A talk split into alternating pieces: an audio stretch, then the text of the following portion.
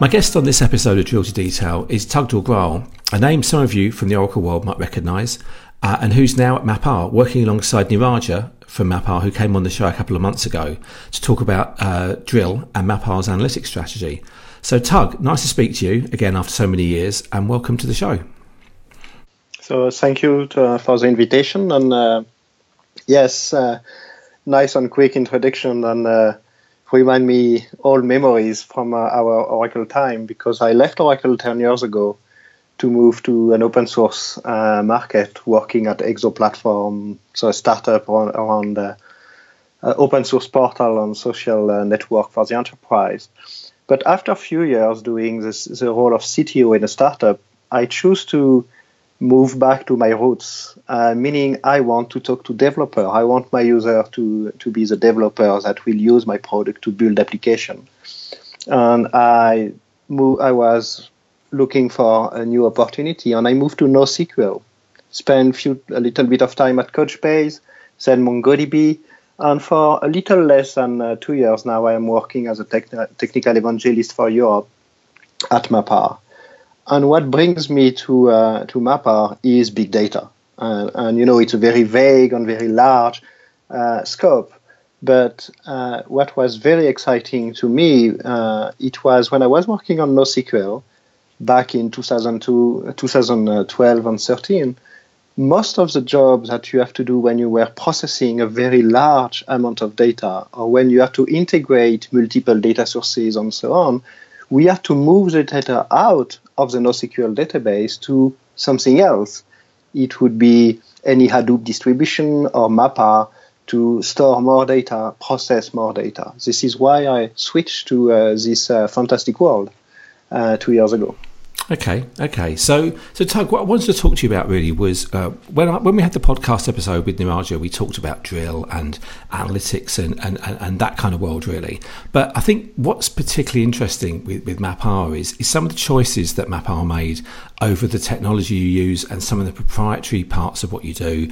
And I guess where you've sort of diverged from kind of open source Hadoop and so on. And given the background you've got and the fact we know each other from the Oracle world, I thought it'd be interesting, I suppose, to sort of drill into some of those kind of like products in the in the in the in the kind of stack you've got, and try and understand from a developer's perspective, um, you know, what's different uh, and and potentially kind of you know what's better about the way you do things and and so on. So. Um, let, us start off initially, uh, Tug, by just for anybody that doesn't know the MapR stack, um, just kind of you know paint a picture really of, of, of, of, what a kind of the platform looks like and, and some of the key products in there, and then we'll drill into some of the detail of those um, in a moment. Yeah, so uh, the the product that we, we we build and we sell is called MapR Converge Data Platform, and I think this name Converge uh, or this adjective Converge is very important. The convergence of data into a single platform. This is why we have built, on the engineering team, on the vision of the company has been has been focusing provide the best data platform to build any type of application. And for this, you have to do you have to make some choice. How do you store the data? How do you organize the data? So, and also how do you ingest, consume, process the information? Something that was clear when MapR was built in 2009, it was really that for big data, the Hadoop ecosystem was the way to go. And but looking at the Hadoop ecosystem, something was not good enough, at least based on the vision of the founder of MapR. It's the file system HDFS. It's not a file system. It's a simple storage allowing you to store very, very large file uh, and do put on get. But what if you want to store very, very uh, a large amount of small file? What if you want to modify your file that is on a distributed file system? It's not possible with Hadoop. It's not made for that. So the idea was initially to build this very powerful file system, allowing to store any type of file, small or big, with the same characteristic in terms of replications, data locality that you can have in the Hadoop ecosystem, but providing more uh, infrastructure layer like a different security model, a different security model, uh, a more efficient replication between nodes, a, a, powerful replication between cluster. So everything that I said on the file system, it's transparent for any developer. Not talking about Hadoop developer, not talking about big data developers, but when you work on your laptop, when you develop on your laptop, when you develop on the cloud, you open a file, you save it. You don't care where it is. You expect it to be very efficiently stored, replicated if possible. This is exactly what the file system gives to you. And the, a very important part, and I will come back about proprietary versus open source, a very important part is what the developer needs to know to work on MapR. Nothing special we leverage open source as an API. What we will say is we contribute to API, uh, open source. Drill is a good example. We have also contributors in other ecosystem, uh, Hadoop ecosystem component. But we also want to be sure that the APIs that developers use to work with data run the, uh, efficiently on the MapR platform. So if you are a Spark developer, you will run with Spark. If you are a MapReduce developer, you work with MapReduce, and you will consume the data from the MapR platform transparently. So for the developer, it's transparent. Okay, okay. So, so I, I guess you know we're talking about the MapR kind of file system here, and, and, how I guess you've uh, the, the, the technology you've got and the approach you took allows you to, as you say, have small files as well as large files, etc., etc. You know, do uh, updates and so on. So if we look back to, I guess, Google File System and the, and, and the kind of genesis of, of, of HDFS and so on, um, you know, the choices that they took and they, they kind of the, the optimizations they went for and, and, the, and, and the so on were because they kind of had to, you know, so it, it, you know, you had to kind of have big files and big blocks and so on there to do what they were going to do and so on. So how, how did MapR manage to have the performance of, of, say, Google File System and HDFS, but still have this ability to, you know, to update data, to have small files and so on? How, how did it manage to do that? What, what's different about the approach you've got that allows? So I, I think it's really. Uh, I was not at the foundation uh, at the foundation of MapR, so I will based on. This is based on our history, on DNA that we we get into our body when we join the company. So it's it's um, the founder of uh, MapR come from different background. They they used to work. Uh, Srivas uh, used to work, for example, on pure storage. Uh, he works for uh, NetApp then he moved to Google, working on uh, uh, on MapReduce, on file system, on, on Bigtable, and so on. So he has this very serious enterprise storage background, but also very advanced on new vision of the data processing and storage for large scale uh, large scale uh, use case at Google. Uh, so he really start to build with the different engineers to build a file system from day one, say, let's take what I know and what works from an enterprise storage, an enterprise scale storage, where you need to be able to store any type of file, have the replications, and so on and so on, but also keep the way Hadoop and uh, distributed processing layer are working at the top level to make it more that efficient. So, for example, uh, uh, back then, everybody knows that the name node of uh, HDFS is a challenge, or at least was a big challenge for many users. It was uh, more or less a, a SPOF, a single point of failure. Historically, it was also the way the replication is done inside HDFS uh, with the same size of blocks for the replication between nodes, the way you read the data, the way you organize the chunks, and so on where, for example, uh, MapR FS doesn't use a name node. We have a context of a container location database that is a transactional distributed system that uh, have uh, addresses not of file but addresses of containers that contains addresses of files. So we have an indirection allowing us to scale better, allowing us to have more files, so more addresses, more small file, and so on. And this database, this CLDB, Container Location Database, is by nature, by day one, it has been built to be distributed. So it was uh, unreplicated, uh, uh, replicated. So it's not the case, for example, of um, of the name node initially. Also, you have different size of blocks, different block size in the file system to make it very efficient. What you want, you want to have a very large CLDB with multiple gigabyte to address file very, very fast. You want to have a very efficient block when you read the data. So you have a 260 uh, by default 256 megabyte uh, gigabyte. Sorry, no, no uh, megabyte. Uh, block size when you read the data when you want to do, for example, a Spark job that have to read large files, you will use this block size. But because you want to be able to update, modify a file, create a small file, when you replicate the data between nodes for uh, high availability, so when you redo re- the replication between nodes inside the cluster, with a default uh, replication factor of three, you can choose how many replicators you, do you want. This side, it's only 8K, 8 kilobytes, to make it very, very efficient. So all this together, because it has been from the, designed from day one, to me an efficient file system, a real file system allowing any type of operation that you know from a, a file system. This is why we are successful. Uh, we are we were able to succeed on this.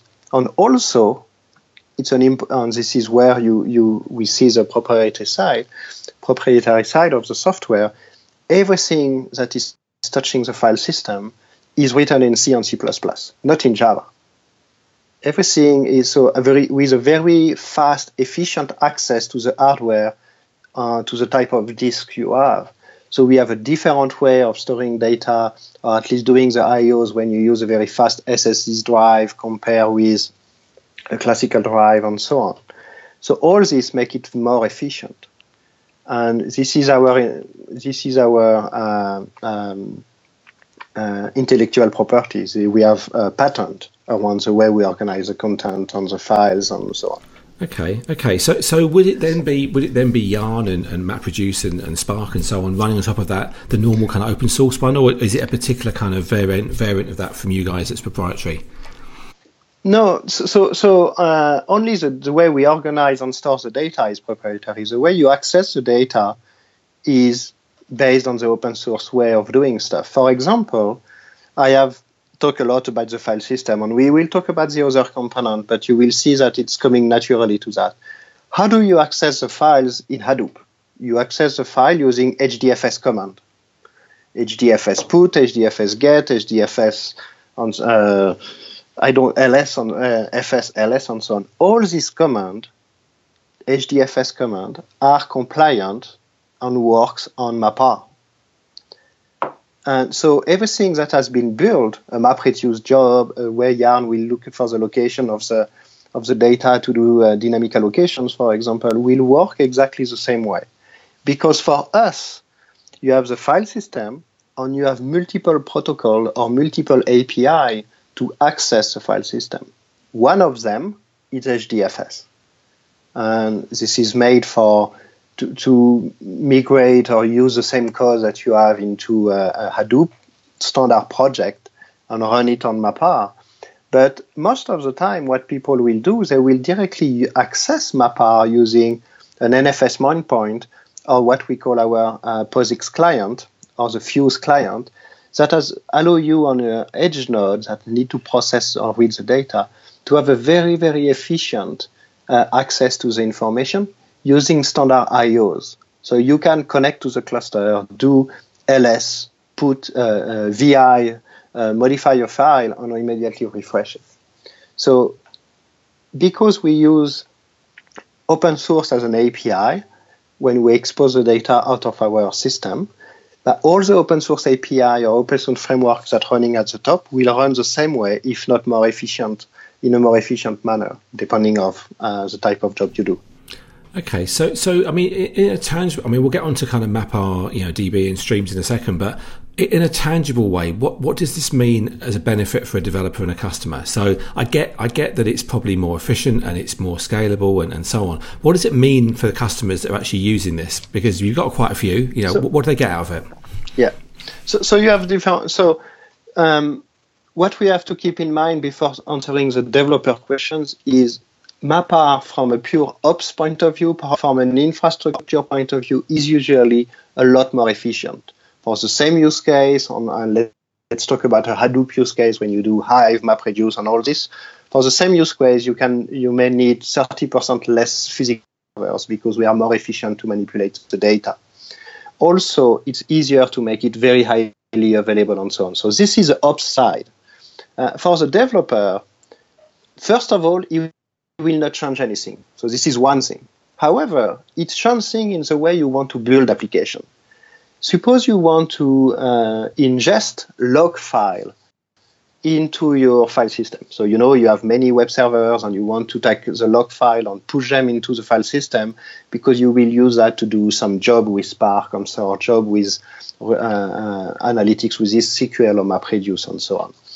Usually in the Hadoop way of doing it, you will have Flume on this kind of job that will take the file uh, partially and they will aggregate the file to create very large file that you push into HDFS. So you can take the same data flow into MapR and it will work. So is it totally transparent for developers? But in the same way, it's a lot more easier uh, with MapR because usually what people will be doing, they will simply directly use NFS uh, a, multi, uh, point on your uh, web server that generates a log, saves the log directly into the cluster. So you will simplify the ingestion process on the data flow to ingest the information into the cluster with MapR. So this is a simplification for the developer. Besides that, all the Hadoop APIs, the Spark APIs, the SQL with Drill or Hive will work the same way. Uh, the, the way security works will be also based on Kerberos, so the configurations on the way you authenticate to the cluster will be similar to what they know already. Another little part that uh, is, inter- is interesting for developers, if you want to manipulate the files, you don't need to use HDFS API. Just use, as a Java developer, Java IO API and save the file into the cluster. It will be automatically saved into a distributed file system. Okay, okay. So, so let, us talk about um, uh, MapRDB because I think uh, Neeraja mentioned it at the time when we did the call before. Um, so, I, I, take it MapRDB is a similar thing to say, kind of, uh, uh, you know, HBase, and, and, and it's, a, it's, a, NoSQL database. So, tell us a bit about MapRDB. Again, you know, what's the history of it and what problems it's solving, really? So, so um, one of the key elements is uh, the more we do uh, application today, months after months, more you have to deal with real-time data, real-time applications, interactive applications. So this is one of the reasons into uh, inside the Hadoop, you have, for example, you have a NoSQL database called HBase, a very successful database, but uh, it's based on HDFS. So you had some flow in terms of uh, compaction of the data, the way you scale out, and so on. So MapR chose to implement its own NoSQL database. The first step was in MapR 4 was to use MapRDB binary, what we call MapRDB binary. This is a NoSQL database, columnar format, column-oriented uh, NoSQL database that use the HBase API. So same for the developer, it's transparent. So you will be able to use NoSQL database uh, on tables that are oriented uh, by column that is based directly on the file system. So everything we said about scalability, uh, efficiency will be exactly the same with MapRDB binary. And in addition to that, uh, last year or uh, end, um, uh, end of 2015, we added MapRDB JSON. So using the same engine, using the same file system, everything is part as soon as you install MapR, you have the file system, you have the database available. You don't have product to install. It's running on the same engine. It's running on the same binaries.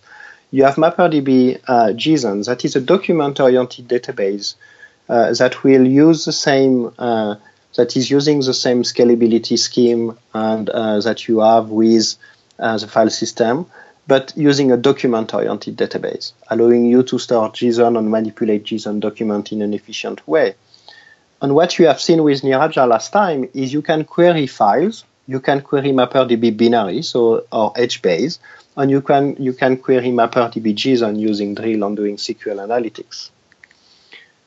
And and once again, so this is a very important part for developers because developer will need to manipulate data and do some updates, do some manipulations, aggregations, uh, uh, uh, increment, decrement some value, and so on, modify uh, on the fly the structure of the data because the way, let's take for example, in an insurance company, a policy for a car, a policy for a home, a policy for healthcare may have characteristics that are equivalent, like the policy name, the policy ID, the name, address of the customer, and so on. But many, many things are totally different from one contract to another because you don't represent the same data. The NoSQL engine is very useful for that. This is a flexible schema. It's something that many application needs. Then you need, in the context of uh, large data, a large project with lot of data, you need the scalability and the reliability. This is where MapRDB, binary, and MapRDB JSON will help the developers and will help the ops guy. Okay, okay. So, so, and there's also I see there's a product called MapR Streams and, and, and streaming, uh, you know, streaming ingestion, streaming processing. That's a massively kind of uh, hot area at the moment, and so on. So again, you know, why why did MapR create its own kind of streams product? Uh, what again? What what problem is it solving, and and and and and what's the kind of story behind it, really? So. Um, it's the same story as a file system on the uh, on the database. And I will say, and I, for example, and I will I will answer this uh, question about stream in two steps. Something that I didn't mention about MapRDB, if you take a traditional Hadoop environment, if you want to have, have HBase running a very intensive workload with very lot of queries and response and real time and modification of the data, and in the same time, you want to use your Hadoop cluster to do some large analytic with MapReduce. Most of the time, what you have to do, what you must do, you need to create two clusters. One cluster to run HBase, one cluster to run your MapReduce jobs or your analytics on the file system, for example. With MapRDB, you can run that on the same cluster. You have many configuration you can do in the way you will do uh, multi-tenancy of the data, tagging of the nodes, and so on. So you have in a single cluster that is easy to administer and easy to secure, running operational analytics job with NoSQL database uh, and file system. For the same reason, if you look at the streaming part, what you need from an application, you want to simply stream messages into the platform and be able to not only move the data from one place to another, but also do some processing. For example, with Spark or with Flink, uh, you want to be able to process uh, these messages, but also emit, so uh, uh publish new messages as a result. For the same reason, we said we don't want people to, have to install another cluster on the side to be able to stream data in and out. Because the common practice is to use Kafka and create a Kafka cluster, meaning connect the Kafka cluster to Zookeeper, have multiple brokers, configure the replications, and so on. So the idea was, for the same reason we create MapRDB binary with the HBase API, let's leverage the MapR capabilities of having an easy installation, an efficient storage, replications between nodes in an efficient way in real time, but also multi-master replication between multi- multiple cluster in multiple geos. But do that for your streamings. Do that for your streams, for your messages. So, but using the Kafka API, because what we want with MapR, we don't want, when it's possible, we don't want to invent to invent a new API. It doesn't make sense. You have so many good API and good programming models that has been built by the open source community.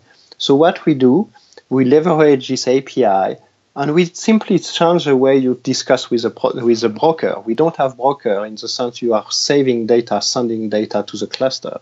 Same API, same concept in the way you build your applications, but at runtime, the way it's executed, the way the data are saved, replicated, sent, uh, sent are different.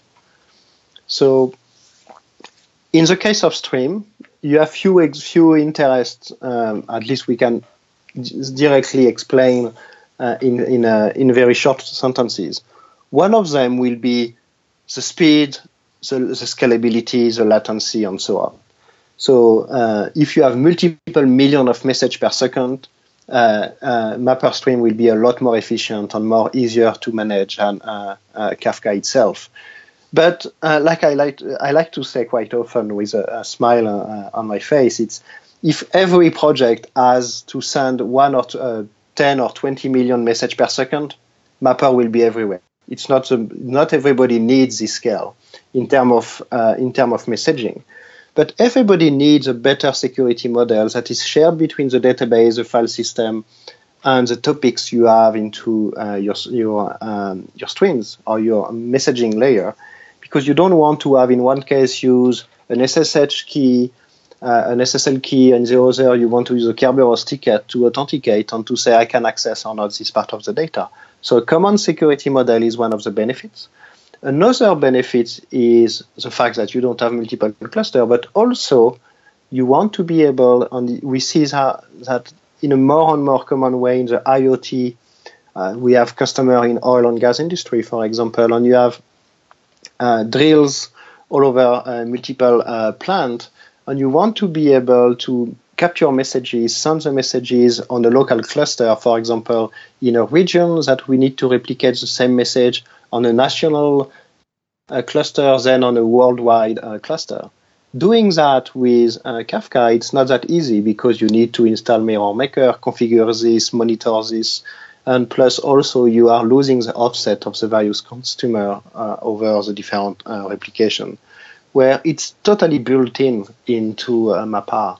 So you can publish and subscribe on any of the cluster, and it will replicate in the both directions between the different clusters. The same way the database could be used as a, a multi-master between uh, different clusters. So you see, it's the same API, same developer experience, but usually a lot easier to put in production and do uh, the configuration between the different components you want to work with. Okay, okay. So, so, so what we've been talking about is is effectively MapR doing things kind of the same but better than, than, than, things already in the platform. But I noticed that looking at your website and looking at some of the, the white papers from from uh, from uh, MapR, you talk a lot about microservices, and, and microservices seems to be a, a kind of increasingly kind of you know topical, kind of interesting area to do with kind of Hadoop and big data and so on. So, so tell us a little bit about what microservices are and why they're important in this context and why why uh, are kind of putting a lot of investment and time into this. Yes, so you see this. Um, you probably have seen many uh, many uh, talk about that already, but uh, on mic- microservices, it's a different way of building applications. Uh, we were talking about uh, in the past a big monolithic application on and you and me, we work at a good time of the big Java EE development, so where you build a big the big EAR files that contain multiple WAR file and so on and so on. This was a big monolithic application that was very very hard to uh, uh, to, to, make uh, new updates and new features or remove features or change technology. Suppose you want to uh, to be able to, let's say, the user profile in my database, my application user profile, I want to switch from a relational database to a document database because I need schema flexibility. Doing that in a monolith, applica- monolithic applica- monolith application, it's a nightmare. And startups, big startups like Netflix, uh, I will uh, started to build uh, application in a new way by building very small services that are very dedicated to one single uh, uh, uh, thing that they will do from end to end creation of your user profile. The creation of user profile will be not only the UI, the REST API, but also the storage itself of the profile. And it will communicate with other services using messages. By having, having all these small services communicating together, so this is what we call microservices, communicating together will allow you to build very large application or more a large set of services. But if you want to upgrade a specific version of one of the service, if you want to change the technology of one of the service, if you want to be able to test a new service in parallel, suppose you are in the e-commerce platform and you want to test a new pet, a new pen, a new payment page. So you know you have your V1 with a very nice UI, with a credit card and PayPal integrations, and you want to test something else you just create a new service that is plugged using the same messages, and you can do some A/B testing between the two versions of the service, and then you can remove one, decommission one of them uh, in a very easy, very easy uh, uh, way. Uh, so, what we see at MapR is people need a platform where it's easy to deploy. And uh, because we can run multiple services or multiple type of application, you can run at the top of MapR most of your microservices because you will be able to use. Uh, you can even run MySQL on the MapR file system. You can store data on files on the file system. You can use a NoSQL database and so on. So each services could store the data in a single platform. When I say single platform, it's not necessarily on the same location physically, but it's to be able to leverage all the security, the replications that you have because you want to be sure you have the same quality of services for the whole data, data uh, stores. And also, what we see on most, uh, one of the way of deploying microservices is using a Docker container. You will create a new uh, service that is uh, uh, user profile management, that will save data, for example, in the NoSQL database. So in this case, you deploy the container containing a very small Java application, so either a J- embedded Jetty or Vert.x, whatever you want to use that communicate with MapRDB JSON, for example. And this is your microservices running at the top of MapR. The container itself is running, could be deployed, redeployed, and so on. And every time you need, the, mess- the different services needs to communicate between them when you have many hundreds of microservices, you need a very efficient messaging technology. And this is where MapR Streams, with using the, the, using the Kafka API, could be used to exchange messages between the different services. And this is why we see uh, microservices being very important for us, uh, for our customer, and why the Converged Data Platform can help. And we have a few customers doing that we have, for example, a customer in healthcare providing a software as a service on the cloud to allow the doctors and patients to get some information about the different uh, step in the when you have some uh, health uh, health process to do. And they use only microservices, everything running on MapR Converged Data Platform, uh, using container to deploy new services. So this is very easy way of developing application it, it comes with some new challenges, you know, in terms of how do you manage errors, how do you, because you have to do kind of uh, compensations or redoing uh, some uh, uh business transaction, not not talking about the database transaction, but really the business side of it. So you have to capture events. So all this, usually you will see in the microservices application, multiple uh, topics uh, inside a MapRstream or Kafka to not only exchange business messages, but also uh, emit or publish many technical information about uh, SLAs, quality of service exceptions, like that. You can monitor that in real time. And for this, you need something very efficient in terms of processing and storage. And I guess that's I guess that's the reason why you guys can implement this because the, the obvious question is, well, what is it that's special about the MapR platform and the way you do things that meant that you could introduce this? Because I think MapR is the first of the Hadoop in quotes vendors to focus on this. Is there something particular about the way you do things or the end-to-end control you got over the platform that meant you could do this earlier than others? Really? So, so, yes, on the, on I will say the main to make it very short as an answer for you for for for people, it's usually we are the first platform uh, that has be, that has been built on Hadoop initially, but that was built from real ta- from first day to deal with real time uh, data store, uh, real time data stores and application. Uh, if you look at the other solution, you need another cluster or you need to to bring another tool. Uh, so what we try to do is provide that in a kind of all-in-one uh, solution. So this is why we call about the convergence. Uh, but we don't want to for and this is an important part is you have you can use other tools with MapR, you can use everything on MapR, you can use have tools that have nothing to do with Kafka, nothing to do with Spark, nothing to do with NoSQL. Uh, it's okay. We want just to make sure that if you are running on MapR, it will be easier for the developer and the system administrator it will be also faster uh, if you use the features that we provide inside the, the platform. So faster, more reliable, more secure.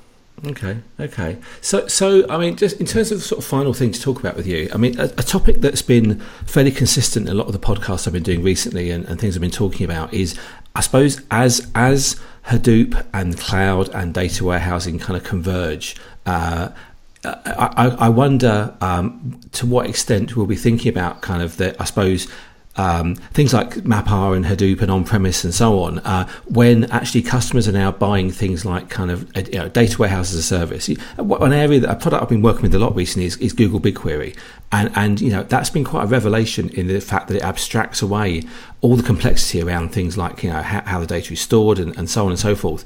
I kind of wonder looking forward to as things move into the cloud, what's kind of MapR's position on this, and and how will MapR, I guess, still differentiate and be relevant and so on as we move into the cloud? People start to converge on vendors like Google and Amazon and so on. What what's the kind of story there around MapR going forward, really? So so so you are, you have two diff, you have two different topics in the question. One of them, when we talk about when you talk about BigQuery on data warehouse, uh, all uh, all big data vendors we are providing a SQL on Hadoop or SQL on everything uh, to be able to uh, either do a data warehouse offload to try to reduce the usage of very expensive data warehouse, not flexible data warehouse, in a more uh, in a more flexible way. So this is exactly why you had the discussion with Neeraja around Drill, allowing you to query almost everything. Uh, and if you look at it, from a drill point of view, it's based on Dremel, Dremel being the, the paper on the architecture behind BigQueries. So this is for the data warehouse. So yes, uh, we are part of this. This is one of the many use cases you can run on MapR. Then you have the discussion around the cloud. And, and it's, it, this one is a, it's, a, it's a very interesting topic. Uh, and it depends wh- how we want to see it. Uh, sometimes what I say is uh, using BigQuery or using any other services as software as a service, big data software as a service kind of stuff from cloud vendors, you go into vendor locking. When you start to use uh, BigQuery and all the features of BigQuery, it's sometimes hard to move back. Just get back the data will be expensive, and some of the feature will be Google Google centric. What we try to do from an API point of view, we try to make it open um, based on open source project. In the same time, we don't we do we are not cloud vendor. We don't have MapR as a service on the cloud, but you can deploy and we have images for all the cloud. So you can build your MapR cluster on Amazon, on Google Compute Engine, on Azure, uh, and leverage everything you want in terms of uh, feature available with uh, uh with MapR. So if you want to do a data warehouse offload, you will be able to use a file system or the database and do some queries using Drill. But the big benefit in this case is if your enterprise is ready to put everything on the cloud, okay, and it does, uh, the enterprise doesn't really care. And I say care, it's I'm, I don't want to tell it's not safe or it's open. I think the cloud are very very safe. But for example, you say I don't want to put the data on, on Google, and I want to be sure that my data are, must stay in a specific country. When you talk about healthcare, when you talk about private data, uh, you know, uh, user data, for example, in Europe, you have some um, G, um, I don't remember the, the new regulation around the, uh, the user data. You need to be sure the data are in a specific data center in a specific country. So one of the benefits of running MapR on the cloud is you can still have a replication with a MapR cluster running on premise in your own infrastructure. And you will be able to replicate the data from one to another, applying some rules. You will say, I want to replicate only these tables or these streams or this column family into the table. So, for example, all the public information that has been anonymized from the on premise cluster could be replicated automatically to the cloud. On here, you will have more nodes, more elasticity on, on Google, uh, MapR on Google or MapR on Amazon, depending on what you want to do. So, uh, cloud is definitively a big part of what we see today. Uh, and we have a balance between uh, people say we want to use really the cloud as a uh, data as a service kind of, kind of layer or big data as a service using some services from Azure, from Google directly, or they want to use MapR or other distribution installed into the cloud to have the liberty and the flexibility to move out of the cloud in a very efficient way. Good, excellent, excellent. Well, Tug, I mean, so just to kind of wrap things up, really. Um, so, where would people uh, get hold of? Yeah, where would people download the software? How would they find out as a developer how to learn this technology? What, what, what's the kind of the equivalent in my old world of kind of OTN and, and, and technology networks and so on for, for, for MapR? So, I will say you have three or four links. I don't remember how many links I will give you. Mm-hmm. This is why I said three or four. so one of them that is, uh, I think it's interesting for everybody. People that wants to learn MapR, but also people that want to learn Drill, Spark, uh, uh, Hadoop in general. You go to learn.mapr.com. It's a free online training. Some training are specific to MapR, but most of the trainings that are related to Apache project have nothing to do uh, I have nothing specific except sometime one message to say this is how you will uh, run that on MapR. So learn.mapr.com will be for learning big data technology and learning MapR. Everything free, only the certification uh, is for a few bucks. Hmm. And uh, then you have obviously mapr.com, where you have some information. But uh, what I really like it's to mapr.com slash blog, mm. where we push many articles on uh, industries, use case, technology, and community.mapr.com that will be uh, similar. So the MapR blog plus the community will be similar with our old OTN uh, website.